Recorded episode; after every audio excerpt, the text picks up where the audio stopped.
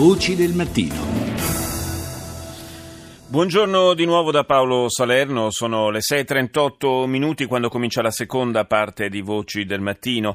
Nel 2012 il presidente del Tribunale per i minori di Reggio Calabria, Roberto Di Bella, ha dato il via alla fase sperimentale, direi pionieristica, per quanto riguarda il contrasto della cultura mafiosa, quella sorta di pedagogia deviata con cui le organizzazioni criminali rendono quasi naturale per i figli dei boss e degli affiliati seguire le orme dei loro padri.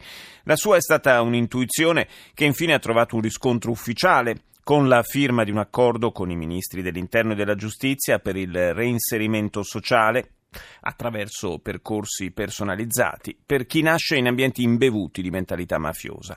Rita Pedizzi ha intervistato il magistrato protagonista di questa iniziativa, Roberto Di Bella si vengono a costituire dei veri e propri pool eh, educativi antimafia con la presenza di assistenti sociali, educatori, psicologi, rappresentanti delle forze dell'ordine che sono formati in modo specifico con riferimento a quelle che sono le esigenze peculiari dei ragazzi che provengono dai contesti mafiosi, di Ndrangheta in particolare. È una rete costituita anche da famiglie affidatarie, strutture comunitarie, formata sempre in modo specifico, che sia in grado di accompagnare passo dopo passo gli sfortunati ragazzi delle Endrine, aiutarli a superare la fase di frizione esistenziale dell'allontanamento, una rete che sia in grado di aiutarli a comprendere i loro bisogni più profondi che sono compressi dall'ideologia della tradizione mafiosa. Saranno accompagnati fino a quando avranno raggiunto una autonomia. Un'autonomia esistenziale lavorativa in un'ottica di affrancamento della cultura criminale. La stessa rete inoltre dovrà eh, interloquire con i genitori che mostrano segnali di resipiscenza,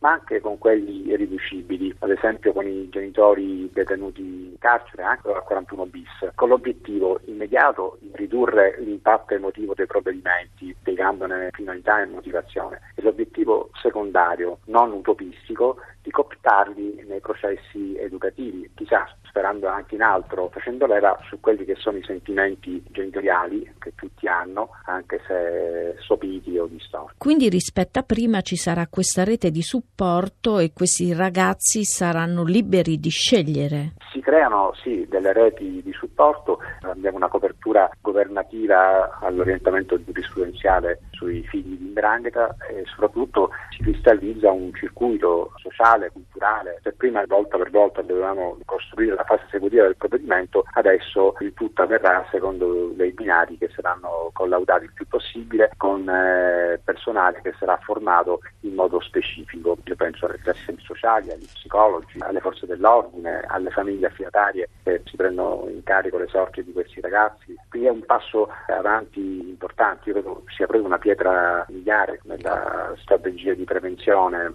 al disagio giovanile, nel contrasto alla criminalità organizzata. Sono in grado di capire che non è una punizione ma un'opportunità per cambiare vita? Non subito, è una presa di consapevolezza graduale che avviene col tempo questo abbiamo bisogno di operatori che siano formati in modo adeguato. Io credo che i ragazzi dopo un po' dimostrano di possedere potenzialità, talenti che sono compressi dall'ambito di provenienza, riprendono la frequenza scolastica che avevano interrotto, svolgono attività socialmente utili. Io le posso dire che i risultati sono assolutamente incoraggianti, molti con più del diciottesimo anno di età ci chiedono aiuto per restare nella diversa località in cui li abbiamo mandati, proprio a riprova di una insperata integrazione sociale, aiuto che in questi anni abbiamo fornito con la rete di associazioni libere, adesso ci sarà anche una struttura statale più forte che potrà accompagnare questi percorsi. Abbiamo notevoli potenzialità nella prevenzione nel contrasto alle strutture diciamo, criminali. Io credo che intervenire su questo versante della questione minorile è cruciale, significa prosciugare quel terreno di cultura,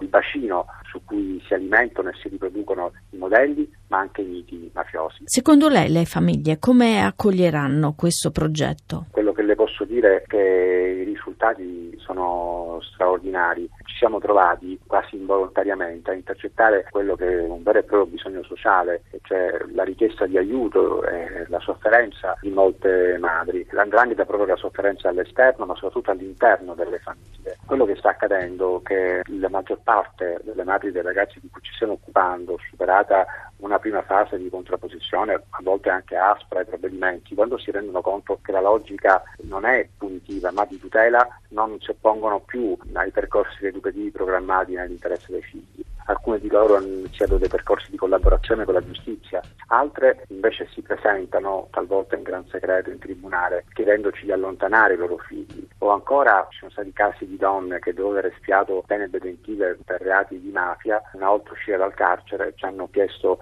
di essere aiutate ad andare via dalla Calabria al seguito dei loro figli. In sostanza l'orientamento giurisprudenziale che ho riassunto sta intaccando modelli culturali che sembravano intangibili e delineando scenari psicologici assolutamente inesplorati. A Reggio Calabria il Tribunale per i minorenni non è più percepito come un'istituzione nemica da molti e questo credo sia un grande risultato.